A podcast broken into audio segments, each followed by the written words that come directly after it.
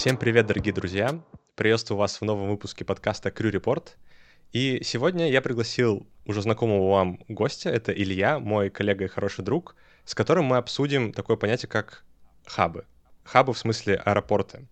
А, это очень интересная тема, потому что она изменчива, и за последнее время, да и в целом во всей истории России, очень сильно менялось понятие того, какие аэропорты являются центральными, какие аэропорты являются смежными, где вообще живут авиакомпании. И вот сегодня мы как раз это обсудим, какое состояние аэропортов сейчас в России, откуда летают самолеты и вообще, что это все значит. А, ну, начнем мы с приветствия. Илья, привет, как у тебя дела? Всем привет-привет.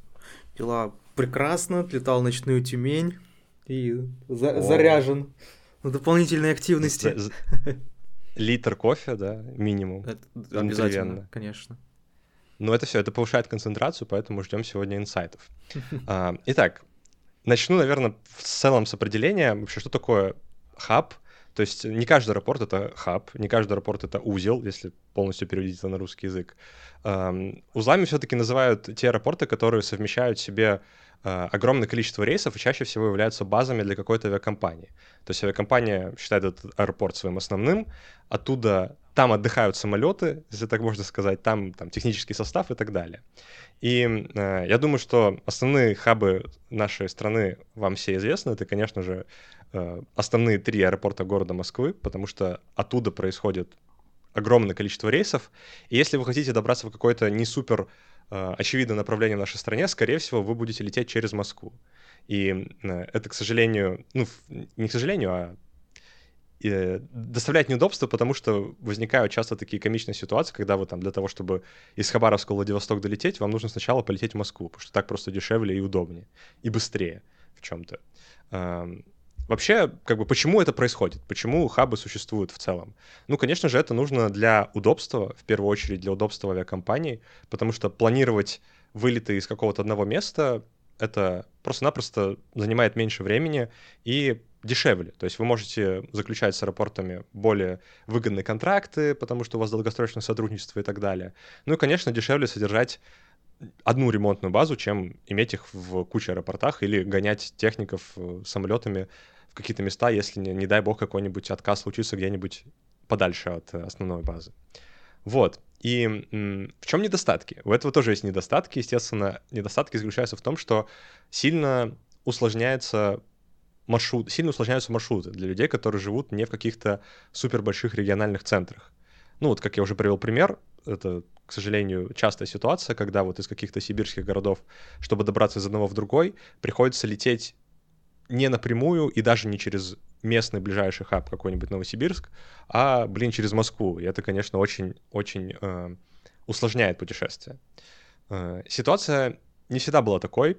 Э, мы вернемся прям совсем далеко. В Советском Союзе, когда авиация была еще следствием плановой экономики, э, хабы были очень распространены. То есть у вас, по сути, в большинстве городов был свой какой-то отряд летный, который занимался тем, что возил людей, которые там находятся, по ближайшим и более отдаленным населенным пунктам.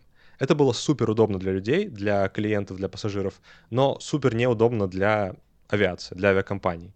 Ну, тогда еще не было авиакомпаний, просто, то есть это было не коммерчески выгодно. И так как государство все компенсировало, тогда это была супер жизнеспособная схема, вот. Но когда пришла коммерция, когда пришел рынок, естественно, все поменялось. А, вот в 2000-х годах довольно была большая тенденция на концентрацию, опять-таки вокруг местных каких-то региональных центров, то есть это была Москва, Питер, Новосибирск, Екатеринбург, там, Владивосток в чуть меньшей степени. И э, в целом ситуация вот была похожа немного на ту, что сейчас. Э, из необычного это вот где-то в десятых годах, 2010-х до вот 14 до года снова наметилась тенденция на то, чтобы развивать именно региональные э, аэропорты.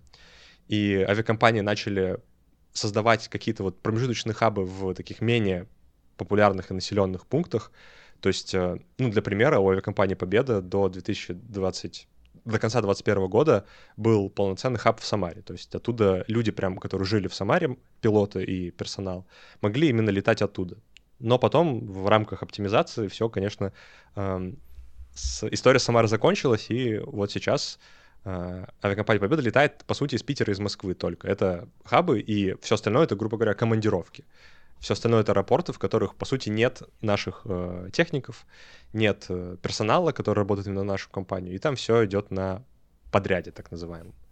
Вот. И сейчас мы живем в такой реальности, где у нас снова идет очень-очень крупная концентрация. То есть все авиакомпании начинают закрывать, закрывать свои региональные э, центры, региональные хабы и переводить все самолеты, все операции в самый выгодный для них порт, самый выгодный для них аэропорт. Тут еще есть другая сторона вопроса. Это конкуренция между самими аэропортами. Потому что, конечно же, стать хабом, стать базовым аэропортом — это огромное количество денег. И поэтому, э, например, Москва, ну как и вот э, сибирские аэропорты, они очень сильно борются за то, чтобы компании у них оставались, потому что это для них означает огромное количество денег, ну и какая-то стабильность в наше время, в котором авиации довольно тяжело в нашей стране. Вот. Ну и возвращаясь к основной теме, сейчас у нас в стране, по сути, можно сказать, э, раз, два, три, четыре, ну, пять таких более-менее крупных хаба. Это Санкт-Петербург, это московские аэропорты, это Новосибирск, это Екатеринбург и в какой-то степени Владивосток. Конечно, все, что идет в Сибирь, это гораздо меньше по пассажиропотоку, по количеству самолетов и авиакомпаний, чем Москва и Питер. Э, ну, Москва, конечно же, просто ну, невообразимо выше, дальше, чем э, любой другой подобный город.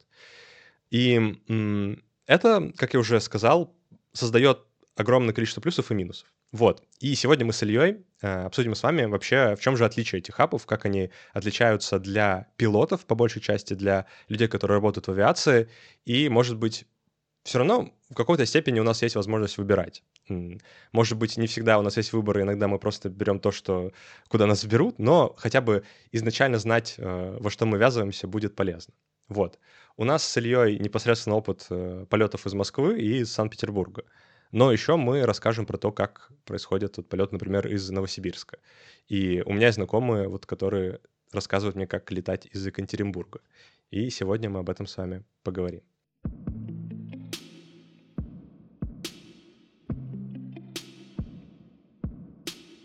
Я на самом деле при работе из Москвы понял, что если у тебя прям работа конкретная, то есть ты там летаешь хотя бы там 50-60 часов в месяц, то очень тяжело жить где-то в не в районе аэропорта. То есть просто из-за специфики самого места, самого города. Москва очень такой быстрый город с известными плюсами и минусами. Ну, естественно, самый главный минус — это э, транспортная доступность. И когда мы водились и летали из Москвы э, с Ильей, тогда вот во Внуково не было спасения в виде метро, и нам приходилось как бы своими способами какими-то добираться до работы. И, по сути, я общаюсь с людьми, которые вот со мной летали, и просто там с другими, с друзьями, все жили недалеко. То есть не было такого, что человек говорит, я живу в центре Москвы и типа вот э, летаю из Внуково или тем более Шереметьево. То есть э, московские хабы, они отличаются тем, что, по сути, привязывают тебя близко к себе.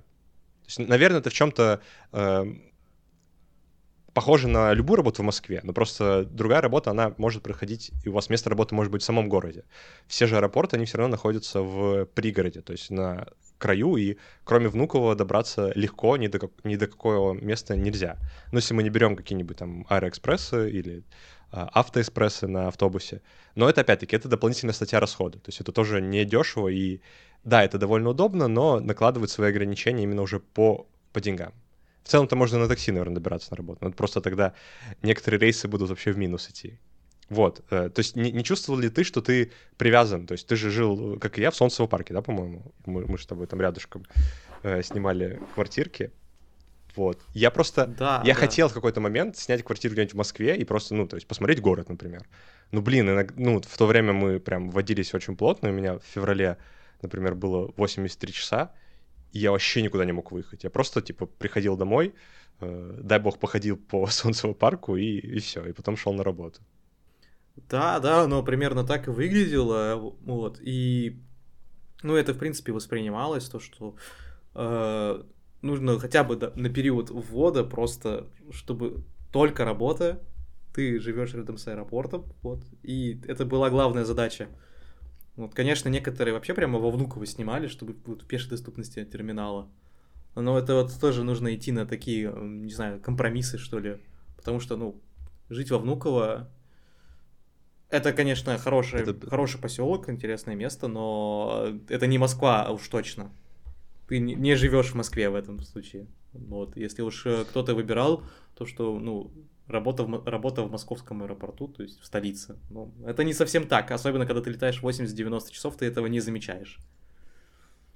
Да, ну, либо альтернатива — это закладывать там 2 часа минимум на дорогу, если вы, же, если вы выбираете жить в самой Москве. Да, а, да. То есть... И вот возникает такая проблема, особенно вот сейчас у ребят. Я не знаю, насколько она сейчас актуальная, потому что раньше это прям было большой проблемой, то, что много людей работало во Внуково, если мы говорим о компании Победа, а потом открылась база в Шереметьево. И люди, которые живут в условном солнцевом парке, которым комфортно работать из Внуково, им приходилось ездить в Шереметьево. А это, ну, далеко не ближний свет. Да, причем, учитывая то, как в настоящее время довольно резко может меняться расписание, то иногда прям сильно планы могут рушиться из-за того, что просто поменяли рейс, и вы там завтра летите не какую-нибудь быстренькую разворотку из Внуково, а длинную разворотку из Шереметьево. И это, конечно, сильно вообще меняет то, сколько времени вы должны закладывать на то, чтобы добираться на работу и с работы. Вот. Но Транспортная доступность — это не единственное, что вообще разделяет э, хабы. Э, это еще, конечно, направление. То есть в Москве вы в целом хотите, наверное, работать из Москвы, если вам интересны какие-нибудь необычные направления для работы. Потому что почти вся э, заграница, она сейчас вообще, ну, в любых авиакомпаниях, э, она летает из Москвы. Просто потому что Москва — это такой на данный момент международный хаб России. И да, у вас есть какие-то там единичные рейсы международные, ну, из многих городов на самом деле. То есть там даже из какой-нибудь... Эм, из Казани мы там летаем в Турцию и в Дубай, по-моему, даже. И даже Fly Dubai туда летает, если что. Так что э, это тоже аспект, который надо, который можно учитывать. То есть, да, вы в каком-то смысле себя ограничиваете в вопросе выбора места, где вы будете жить, потому что транспортный вопрос — это огромный вопрос для Москвы. Но сейчас он в чем-то в меньшей степени, если вы собираетесь работать из Внуково. Но для Шереметьево это все еще проблема, и я вот часто общаюсь с коллегами, и это, наверное, основная, основной вопрос, который они обсуждают. Там, не знаю, кто-нибудь скидывает пробочку и говорят, ребята, сегодня выезжайте пораньше, потому что вот тут какая-нибудь там Ленинградка стоит, условно говоря. Но эти вопросы решаются, проблемы могут меняться, а, но суть в том, что да, вы, к сожалению, не живете в центре Москвы, если вы работаете из Москвы. Ну, либо вы закладываете огромное количество времени на работу. Вот. Из плюсов, как я уже говорил, это, скорее всего, работа в Москве будет всегда. То есть Москва — это последний хаб, который закроется в России. Все авиакомпании будут переходить туда в случае ухудшения их обстановки. Ну, кроме каких-то вот определенных тех, которые исторически летают из Сибири, типа вот S7, например. Ну, хотя фиг его знает. На самом деле тоже непонятно, что будет, если прям все сильно начнет ухудшаться. Может быть, и они тоже начнут подтягиваться обратно в Домодедово. А, вот, но все, тройка Аэрофлота точно будет переходить только в Москву, то есть в пессимистичных сценариях Питер тоже может закрываться и оставаться только как лишь промежуточным аэропортом. Но сейчас, благо, этого не происходит, и в целом нет никаких предпосылок к тому, что все что-то должно ухудшиться. Вот. А, ну, собственно, подытожу Москву. Москва — это суперстабильное место для работы, то есть, скорее всего, там в последнюю очередь э, будет с ней проблема. Э, из Москвы идут самые крутые направления, которые вы можете летать. То есть, например, в нашей компании вся заграница, все крутые Дубай, вся Турция э, летает оттуда. Ну и вы, соответственно, сами можете из Москвы, вам удобнее будет летать в те же путешествия и отдых и так далее. А, вот. Инфраструктура самих аэропортов, мы, кстати, это тоже не проговорили. То есть, наверное, Шереметьево является одним из самых неудобных аэропортов для того, что с точки зрения транспорта доступности, но, наверное, одним из самых лучших аэропортов в России по, там, по техническому состоянию, по тому, как работают аэропортовые службы и так далее. То есть э, у меня только положительный опыт, например. Всегда, когда летаю в Шереметьево, очень классно такой положительный контраст по сравнению с Питером. Ну, не сказать, что в Питере плохо, но все равно как бы вид- видно, что Шереметьево — это прям супер международный аэропорт, в котором крутейшие вот эти современные какие-то стандарты именно аэропортового обслуживания исполняются на данный момент. Вот. А, и хочется спросить, почему ты все-таки перешел в Питер? То есть э, чем тебя Москва э, не устраивала? Ну или, может быть, ты именно хотел в Санкт-Петербург как город? Ну, даже банально, как э, я вот, в принципе, выбирал, и вот я вот когда выбирал профессию, когда я подавал документы, я кроме Петербургской академии никуда не подавал. Я mm-hmm. выбирал город. То есть yeah. мне очень нравится сам по себе Петербург, и я искренне для себя удивился, как все совпало, то, что даже работая в Победе, я вот могу жить в Питере, и это на самом деле э, не так много компаний позволяет такое э, такую роскошь. Такую возможность, да. Да, да, да, что так все удачно совпало, поэтому я вот как только вот была возможность, ну, я сразу же и выбрал э, переехать в Питер, потому что мне просто город нравится, банально. Вот и все. Мне комфортно в нем жить, мне он а, нравится эстетически. Вот, я даже банально, ну, морально, с моральной точки зрения, это тоже большой вопрос, когда, ну, все мы подписываемся на то, что придется ехать и жить там, где есть работа, когда выбираешь авиакомпанию и прочее, потому что ну, компания базируется в этом аэропорту, и если ты пришел в нее работать, ты будешь жить там.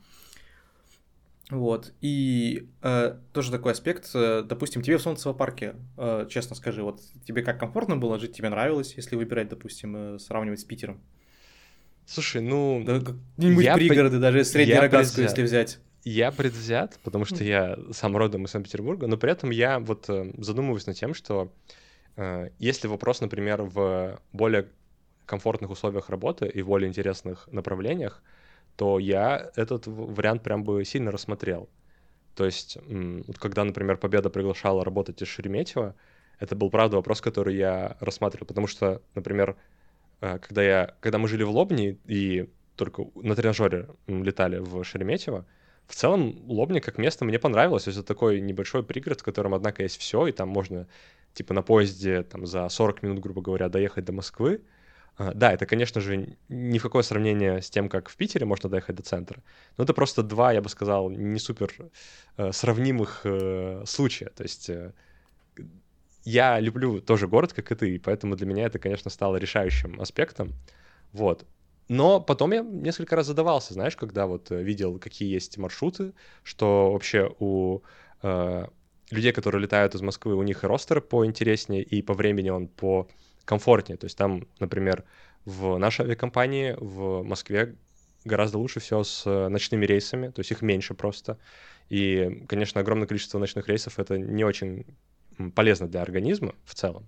Вот. Ну а в Питере мы вот, э, собственно, Илья пришел с ночного Тюмени, а, а я сегодня ночью, вот в день, когда мы записываем этот подкаст, полечу в ночной Екатеринбург. И это, это свою, свой отпечаток все равно оставляет с точки зрения здоровья. Вот, так что я бы сказал, это, что да. везде есть э, плюсы и минусы, да, и, конечно же, оставаться в Питере это всегда в какой-то степени рисковать тем, что в какой-то момент тебе все равно тебе, ну, не оставят выбор и скажут, знаешь, типа, ну все, к сожалению, Питер закрывается, и мы полностью переходим э, в Москву. И, э, где-то такое было. Где-то такое было, да. Ну, буквально у многих компаний именно так и произошло. Наверное, из тех, кто остается в Питере, это, по-моему, если мне не изменяет память, это эскадрилья Airbusов Аэрофлота отсюда летает, э, суперджеты э, России, ну и, по-моему, мы из, именно из компаний, у которых Питер остался хабом. Так. А Смартавия разве? А, то, точно, да, да, и, и Смартавия, Смартавия, да, Смартавия тоже отсюда и летает. У, у Ютейра есть? У Ютейра есть, интересно. У них, у них офис же, по-моему, если я правильно помню, на третьем этаже. Слушай, ну там офисы у Катара есть на третьем этаже. По ну, я понимаю, да. Но, это... по-моему, у них база есть, насколько я слышал. Слушай, ну это, это, это, это круто. Это круто. Надо зондировать почву. Надо, надо зондировать, да. Да. Это, кстати, затравочка для второй части нашего выпуска, где будут специальные гости, которые нам как раз э, всю эту, э, все эти тайны поднимут. А, так вот, вот, вот, собственно, переходя к Питеру, вообще особенности Питера э, это по большей части самое большое преимущество нашего хаба, ну, нашего в смысле питерского, это транспортная доступность Пулково.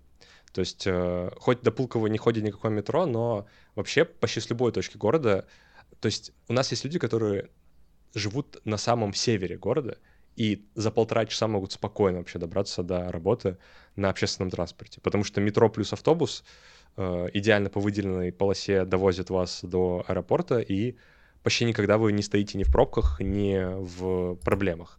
Да, если вы на собственной машине, там бывают свои нюансы, но э, всегда есть альтернатива. То есть э, общественный транспорт до аэропорта у нас в Питере работает супер, и это, конечно, огромный плюс. То есть вот, например, я живу почти в центре города, и мне до работы где-то, ну, от 45 до часу на общественном транспорте.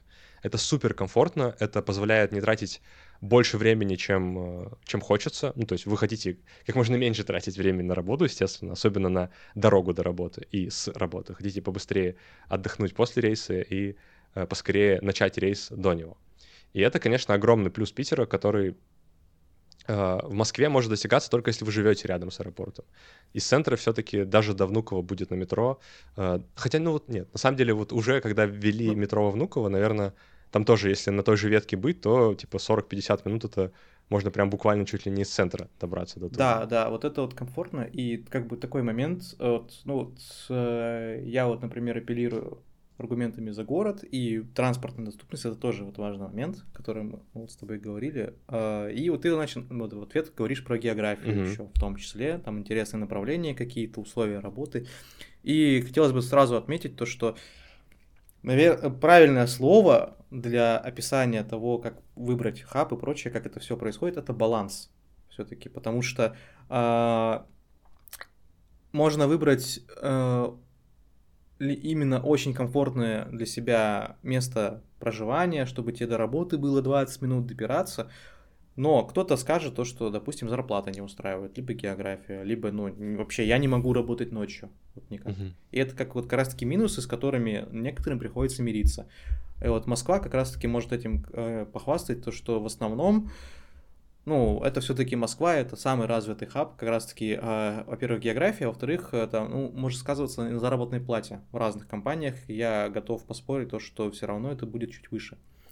В другом случае, э, допустим, если куда-то, опять-таки, мы эту тему можем потом, если глубже затрагивать, э, по поводу того, что опять вернулось все к хабовой системе и ну, условный такой упадок региональной малой авиации, туда можно пойти работать и можно неплохо там зарабатывать, но все мы хотим в белой рубашечке летать со столиком в самолете, на который можно разместить лэптоп и кофе, и, при, и каждый день возвращаться в свою уютную квартирку в Москве.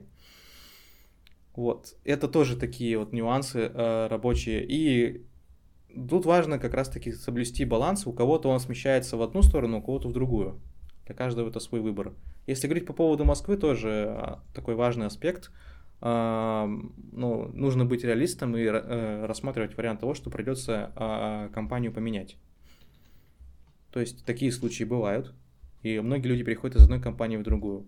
И, допустим, если условно а, человек работал в Сибири, у которых хаб Домодедово, а Домодедово, ну, насколько я помню, наиболее отдаленный из, из всех крупных аэропортов, и там вот люди частенько живут в самом Домодедово, либо где-нибудь в Подольске, в тех пригородах. И, допустим, получилось э, устроиться на работу в Аэрофлот, условный. Но уже взята квартира в ипотеку в Домодедово. Где находится Домодедово, где Шереметьево, я, в котором базируется Рафлот, думаю, объяснять не нужно.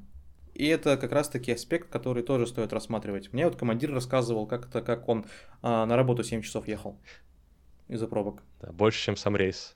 То есть, да, и то есть э, вот просто вот осознать этот момент, что человек э, закладывает такой вариант, приехать на работу, и перед работой, условно, если он раньше приедет, если с пробками все обойдется, часа 4 в, Моск- в машине поспать на стоянке. Но не опоздать на рейс, потому что, ну, опаздывать на рейс как бы нельзя. Вот. Либо 7 часов тол- толкаться в пробках, что, собственно, и получилось. Как-то вариант такой себе. То есть, э, и это тоже, вот если мы говорим о разнесенных аэропортах нашего московского аэроузла, вот это вот что стоит рассматривать. И это большое преимущество, например, Петербурга, как мы озвучили, это его высокая транспортная доступность. Да, это что он один. Вот. То, что он тут один, и вы, да. если будете переходить из компании, которая базируется в Питере, вы, по сути, ну, не будете менять свою рутину и свои, как бы, привычки. Что супер удобно. Да, да, да. Вот. И как, также фактор, если вот это э, неожиданно оказывается, что все мы люди, а у людей бывают родственники, бывает семья, и это тоже важный аспект, который стоит учитывать, и, допустим, э, там, жизнь в каком-нибудь э, вообще другом регионе нашей страны, и просто и переезжать э, ради работы может некоторым быть некомфортно. То есть э, кто-то хочет остаться вот в своих регионах, допустим, вот как была Самарская база, там люди жили в Самаре спокойно.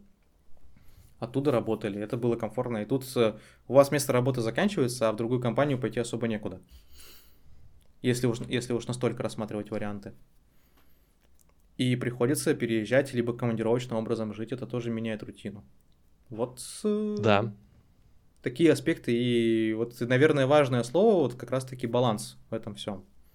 То, что нужно как бы выбирать, что тебе дороже, что тебе, э, где ты готов чем пожертвовать своим комфортом, либо длительными, а, от, длительными разлуками с родственниками, либо же в зарплате.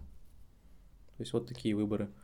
Вот. Э, один из примеров э, это не в нашей стране, но вот как вот от одного командира там где-то вот в, друг, в другой реальности слышал то, что э, по поводу, допустим, длительной вот, то, что ему не, не, не хочется каждый день ездить на работу, это выбор командировочного варианта, на несколько дней улетать. Угу.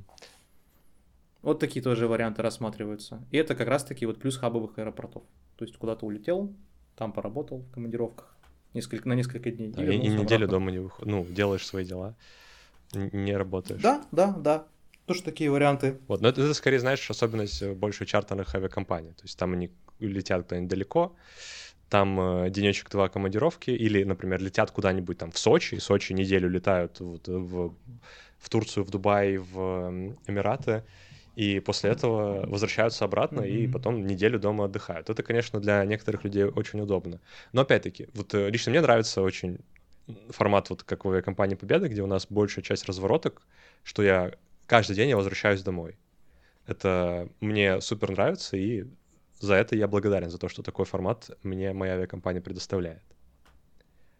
Вот. Но помимо Питера и Москвы, для удивления многих, наверное. В России все еще есть другие хабы, хоть они и поменьше, но э, есть места, где базируются авиакомпании довольно крупные. Э, то есть, на самом деле, во многих аэропортах базируются какие-то местные авиалинии, и э, это один из способов для того, чтобы обеспечить транспортную доступность для местного населения. Но мы сегодня говорим именно про большие авиакомпании, которые ну, как бы, могут летать далеко и как бы, обеспечивают именно э, большой пассажиропоток.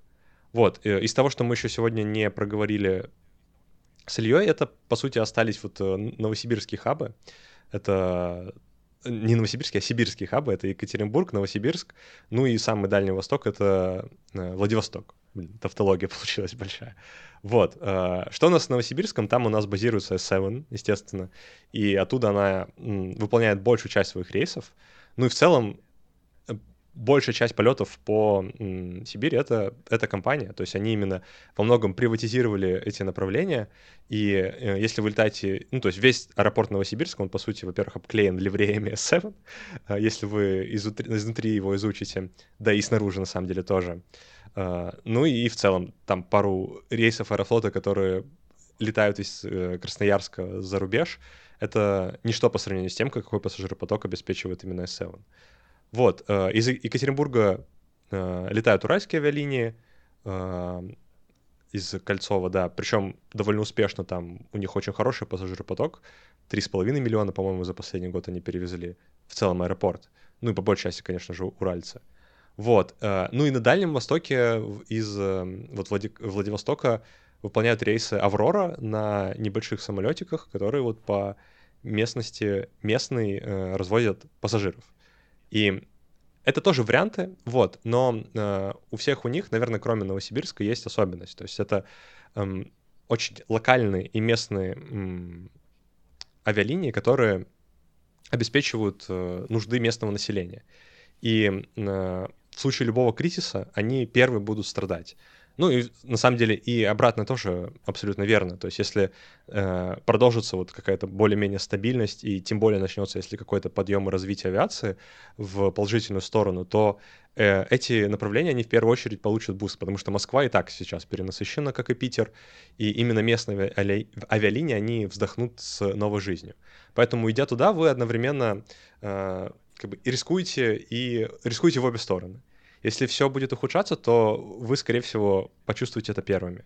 А если все будет улучшаться, то в ваше направление, скорее всего, первые будут вырастать в стране, и у вас будут э, больше работы, больше возможности куда-нибудь улететь и так далее. Вот. Э, но, наверное, суть вот этих вот э, дальних сибирских хабов, она интересна только по большей части людям, которые имеют какую-то привязанность к, мест, к местности. То есть они либо оттуда, либо там у них родственники, бизнес и так далее. То есть эм, вот я думаю и хочу тебя спросить, Э, есть ли какая-нибудь причина вот человеку, который, например, не знаю, там вот э, отучился в Питере, э, может ли он хотеть в Новосибирск по какой-то причине? Или скорее это, ну, такое, если только пригласят? Ну, мне лично говорили, я с Ханты-Мансийского округа, кстати, одну Опа. компанию забыли, это ЮТР тоже. Точно. Это Тюмень, Сургут. Они, это как бы их тоже родные места. Вот, и мне как бы говорили, а, подожди, ты что не в ЮТРе? тебе что туда положено. По, по распределению. По распределению. я оттуда практически местный. Такой, ну, блин. Я такой, нет, спасибо, не надо, я там был в тех местах, не хочу. Вот. Мне здесь нравится. Вот, э, ну, причины, э, во-первых, в данном случае, как я уже сказал, тоже, если есть рабочее предложение из тех Да, сейчас не выбирают. Сейчас, сейчас куда при... Ну, где, да. где есть, да. Вот, если надо, то надо идти туда. Вот. То есть, если предложили работу, то это хороший вариант, вот, во-первых. Во-вторых, S7 это, ну, будем честны, если мы говорим про Новосибирск, и там то, что базируется S7, это далеко не самый плохой не, вариант. Мне кажется, это отличный, ну, как, как город, и мне, например, Новосибирск сейчас... очень понравился. Да. Я там слышал, там небольшая проблема с доступностью аэропорта, вот, то это... есть там э, да, то есть то, что мы рассказывали про Москву и общественный транспорт, это, ну, наверное, для тех, кто в Новосибирске ездит общественным транспортом до аэропорта, это звучит смешно. Потому что я, я один понимаю. раз попробовал, это, да, ну, раз в полчаса автобус э, ПАЗ, если я правильно помню, там очень тяжело, очень тяжко. Я не представляю, как это можно зимой, особенно зная сибирские зимы, то что, ну, во-первых, его ждать, вот, это холодно. Во-вторых, он там достаточно долго ехать до города. Вот. А, привет а, всем таксистам местным. Потому что, ну, вот из примеров там то, что ты ездишь, едешь оттуда на такси до аэропорта. А, я один раз лично, и то, то, что я пассажиром летал, столкнулся с такой историей, то, что я стою э, на улице перед дорогой, жду машину, я заказал в аэропорт, Привет системе Яндекс Такси, как она и работает. А, передо мной, я вижу, машина подъезжает моя, а, и не останавливаясь, разгоняется, проезжает мимо, и у меня заказ отменен. Потому что человек не хочет ехать в аэропорт. Во-первых, это так действительно можно опоздать, потому что люди любят отказываться там от заказов. И во-вторых, если ты, допустим, пытаешься туда уехать, у тебя нет, допустим, машины. Ты вот ну, просто молодой второй пилот, который не накопил еще, машины нет. Никакой. Вот. Тебе нужно как-то добраться до аэропорта. На свою работу. Из э, плюс-минус, ну, центральной условной части города. Без пробок ехать минут 25, с пробками минут 40-45. Это то, что ты закладываешь уже как время, чтобы туда добраться, на свое рабочее место. И у тебя может вот так вот случиться то, что ты туда не доберешься. Общественным транспортом это больше часа. Можно спокойно закладывать. Метро плюс э, автобус. Да, ну то есть э, вот. нюансы свои есть. Э, нюансы свои есть, да. И э, я знаю нескольких ребят, которые оттуда, и они вот туда целились, угу. Чтобы туда попасть, но они местные. Они прям хотят просто из дома летать. Они из Новосибирска. Поэтому... Да, да, да, это их дом. И я, я их прекрасно понимаю. Вот. Э, многие ребята туда э, шли, потому что это, во-первых, это очень хорошее место, чтобы начинать летать в целом. Потому что у них хороший тренинг-центр, ну, именно если мы говорим о каком-то пресловутом, я не знаю, а, каче... не знаю, летной школе, которую тебе могут выучку дать, как пилоту, дорогу в небо, это, ну, это тоже это очень хороший вариант. Да, это, это круто. Ну, собственно, вот. я, наверное, с тобой соглашусь, и тоже не думаю, что есть какие-то причины, кроме личных, почему бы, например, человек, который отучился в Питере и имеет какие-то предложения в Питере и Москве, а, мог бы захотеть полетать оттуда. Ну, опять-таки, нужно помимо того, что есть место, география, есть еще и авиакомпания. На самом деле, мне кажется, Seven — это а, одна из самых инновационных компаний в стране, которая у нас сейчас есть. И как бы несмотря на какие-то там показатели коммерческие и так далее, просто мне кажется, что там очень интересно летать, и э, эта авиакомпания может дать довольно уникальный опыт именно полетов по сравнению там с группой компании Аэрофлот, например. Поэтому, э, опять-таки, это очень должно быть комплексное решение быть принято по поводу того, откуда и как и в какой компании летать. И вы можете сказать, да блин, сейчас кто, кто, кто может выбирать? Но, опять-таки, мы никогда не знаем. Э, может быть, типа завтра опять-таки откроется, начнется большой набор, и э, на самом деле есть уже довольно большие предпосылки, мы об этом говорили в э, последнее время. Сейчас очень много пилотов выходят э, за рубеж, и поэтому те, кто держит руку на пульсе, э, обязательно не убирайте ее, потому что э, в любой момент, ну это правда может случиться в любой момент, и э, я понимаю, что за время, которое прошло, уже может э, надежда становиться такой блеклой, но я очень сильно вам всем советую ее не терять. Вот. Э, возвращаясь к теме, в итоге э, хаба России, Россия в целом довольно сильно сконцентрирована вокруг Москвы, вот, и, ну вот, с ее восточной части это, конечно же, Новосибирск основное место. И поэтому, честно говоря, несмотря на то, точнее, несмотря, что бы вы ни выбрали, вы, скорее всего, не ошибетесь. Тут, то есть тут нет какого-то плохого или хорошего выбора. Это все просто абсолютно индивидуальное решение, которое должно быть комплексное. Это авиакомпания, это география, это ваши родственники, близкие или там бизнес, который у вас, например, есть, и вы хотите быть ближе к нему. Вот. Но если же вы находитесь в средней ситуации, в которой находится человек, который закончил университет или там Бугуруслан, неважно, то, конечно же, Москва и Питер для вас это, наверное, самые стабильные и безопасные сценарии. В Москве чуть больше денег, э, чуть больше выбора, но при этом чуть сложнее с доступностью. А в Питере наоборот, как бы меньше авиакомпаний, которые отсюда летают, возможно, меньше денег, э, потому что, ну, это специфика этого города. Э, зато прям, ну, вот, честно, я прям очень-очень кайфую от того, насколько легко мне добираться до работы. Для меня это просто огромный плюс, который э, пока ничем не перевешивается, и поэтому я, собственно, и не перевожусь в Москву, например.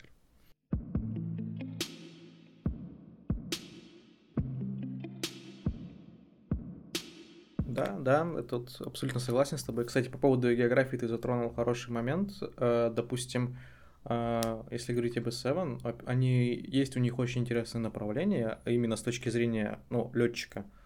То, что какие-то горные аэродромы, например, то есть северные аэродромы тоже накладывают свою специфику, свои особенности. Ну, возможно, не самые позитивные, но есть. Ну, это такое. опыт, это все равно опыт, и это классно. Да. Полеты топс. Да, да. Например. Это вообще... Они летают и топс. Это все-таки особые процедуры, которые, э, допустим, даже ну, в таком небольшом примере, потому что есть э, все-таки э, дальневосточная часть нашей страны, там есть места, где ты как раз-таки попадаешь под ситуацию, когда тебе, у тебя э, запасные аэродромы по маршруту удалены на расстояние более часа. Угу. Тебе нужно летать и топс. Там небольшие эти участки, но ты выполняешь все те же процедуры, как бы выполнял, например, при полете над Атлантикой. Да. Это тот же самый полет и ТОПС. Если ты их добросовестно выполняешь, и ты их знаешь, ты ими обучен, эти все процедуры те же самые. И это э, твой опыт и твой вес, что ли, как специалиста. Ты, например, знаешь, как на 737 ТОПС летать? Нет. Ты обучение это не проходил, конечно. и я не проходил. Да, да. Это, конечно, можно посмотреть, это все в открытом доступе, да, это, но это не полноценный какой-то опыт, который реально ты пережил. Конечно, да. И... Там есть свои нюансы. И если что, напомним, что ETOPS — это Extended Range Tweet Engine Operational Performance Standards. Это э, разработанная, по-моему, еще в Чикагской конвенции ввели. Ну, в общем, да, суть в том, что и сказал Илья, то есть это возможность э, в течение 60 минут э, Точнее, в случае... Да, это, возможно... Это, да, это по стандартам, э, в общем, э, по стандартам а, воздушное судно, выполняющее полет, должно быть удалено от запасного аэродрома по маршруту на расстоянии не более часа полета в штилевых условиях. Да. А, если, если оно двухдвигательное. Есть также для трехдвигательных или четырехдвигательных расширенные стандарты. И когда начала развиваться авиация и надежность авиационной техники увеличилась, а, эти а, рамки решили немного раздвинуть. И так появился и TOPS, как раз таки Extended Range. То есть увеличили это самое расстояние. И есть стандарты 120, 180, 240, которые выражаются в минутах, насколько этот аэродром может быть удален. И это в первую очередь затрагивает э, океанические перелеты. Это самолеты 3 семерки, самолеты А350, А330, 787, которые летают очень далеко, и они, ввиду своей надежности, могут летать на большем удалении от запасного аэродрома. Вот, собственно, и да. все. Но эти процедуры требуют дополнительных процедур. Да. Но и обучение. Вот, которые должно быть выполнены. Да, и экипаж должен быть обучен, чтобы эти процедуры, собственно, выполнять. Ну да, да. Конечно, далеко очень авиация прошла с, вот, с 60 минут до 180 для трех семерочек, которые спокойно, типа... Так а там и больше. 180 это уже не предел. Там что-то 300, по-моему, уже. Ну просто да, представь себе. 240, 240 есть, э, и это там 240 есть точно, по-моему, даже 300. Короче, образовательная минутка на чек-ручеке в Кури-репорте. Да-да-да. Вот. Ну, наверное, последнее, что я хотел бы сегодня обсудить в нашем выпуске, это ну, точнее, не столько обсудить даже, сколько просто немного рассказать, это про международные хабы. То есть э, не про все международные хабы, естественно, то есть потому что их очень много, и они супер разные, а скорее про то, что потенциально может быть как э, вариантом, откуда могут работать пилоты из России потенциально. Вот. И, ну, конечно, самый, наверное, такой популярный в современной авиации, если так сказать, э, международный хаб для российских пилотов это, конечно же, Дубай.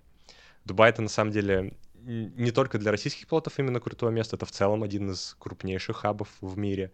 Он, конечно, ну, не очень близок там, к Хитру какому-нибудь, да, или Кеннеди, но это все равно огромная артерия мировая, откуда происходят полеты типа, во все части света, а, огромным количеством авиакомпаний, и там и недалеко на, трё... на 737, и супер далеко на трех семерочках. Ну, в общем, да, Emirates, Fly Dubai летают вообще по всему миру, и это вот он географически да, очень да. хорошо расположен для, для бизнеса. бизнеса. И особенно сейчас, когда и... сильно все начинает смещаться на восток, э, как бы бизнесы, в целом какие-то процессы производственные, тем более угу. Дубай оказывается в центре всего этого э, географически, ровно между Западом и Востоком. Вот, и уже очень много наших соотве- соотечественников вылетают оттуда, и там, конечно, ладно, не будем обсуждать плюсы и минусы, там одни плюсы.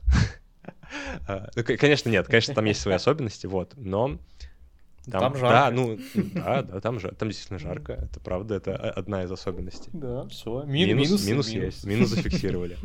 Вот, но в целом это, это возможность, это вариант, это такая мотивация, если можно сказать, для людей, которые, которых не устраивает ни один хаб в России, с которого они хотят работать. Вот, пожалуйста, на самом деле сейчас как никогда открыты э, ворота, и есть куча возможностей работать оттуда, и это классно. Вот. Че, Илья, ты бы, ты бы оттуда работал? Да, да. Я, да, с удовольствием. Я такой, что мне бы хотелось вообще все в этом плане попробовать. И трансатлантику полетать, да, какие-нибудь вот далекие полеты. Да, короче. То есть трансатлантика, конечно, реально какая-то трансатлантика романтика. Все, все попробовать. Для меня лично мое мнение, то, что хороший летчик должен уметь вообще везде делать, выполнить полет. Как, по любым правилам, как ему нужно. Ну да, для этого нужно в каком... И это, ну, для этого да. нужен опыт. Нужно все это именно потрогать. Это правда.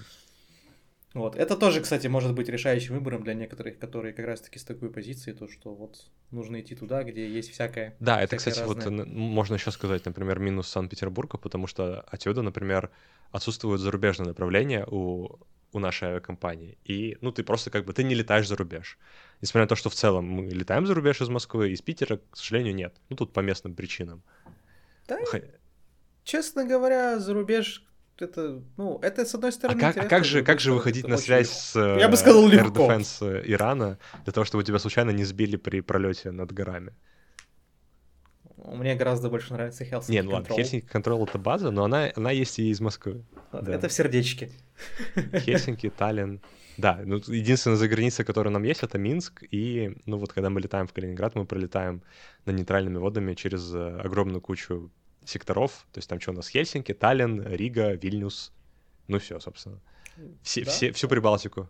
Можно с Ранейром перекинуться Да, пару да. Ой, там, в общем, который туда шальной залетает. ну да. Ну они- они-то быстро летят на, это, на в- в- ВМО, ММО. Особенно Да, да, да. приятно слышать, как...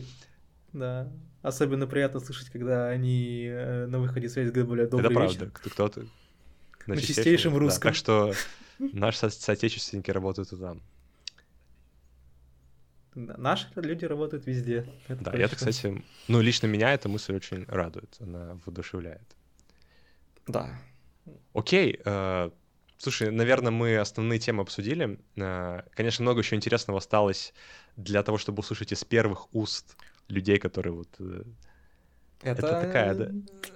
Это нужно дождаться этих Да. людей, нужно слушать новый, э, поставить колокольчик, дождаться Да. новых выпусков. Да, да, то есть это такой э, предварительный анонс.